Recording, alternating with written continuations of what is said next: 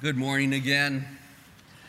In our gospel today, we are told that we are not only responsible for our words and our actions, but we are even responsible for our thoughts and for our desires.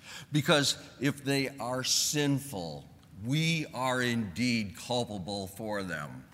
Therefore, watching impure movies or having lustful thoughts and desires about our brother or sister renders us responsible and subject, subject to eternal punishment.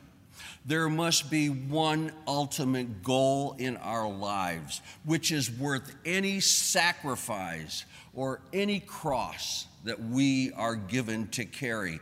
And that ultimate goal is our eternal salvation. Jesus said, If your hand causes you to sin, cut it off. It is better for you enter into life maimed than with two hands and go into Gehenna. And then he goes on to give us additional examples of self mutilation, which are very gross as far as we are concerned and unnerving. Obviously, the words that Jesus Christ spoke in this morning's gospel are not not to be taken literally. The meaning behind these words are that anything, anything which helps to lure us to sin must be ruthlessly rooted out of our lives.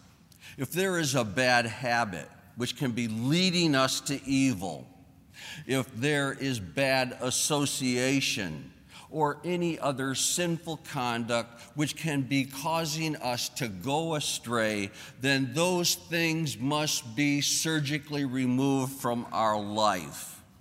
Jesus makes it crystal clear that God is not a harsh God on repentant sinners and offers them his love, His mercy, and His forgiveness through the sacrament of reconciliation, which we have here every day at St. Peter. However, God will be very stern on the unrepentant sinner or the person who makes it easier for their brother or sister to fall into sin by their thoughtless or deliberate bad conduct. Therefore, every day of our life, we must set the example of a good Catholic Christian person, a person saved by the blood of Jesus Christ. And if we set this beautiful example to our brothers and sisters, we will win our life's ultimate goal our eternal salvation.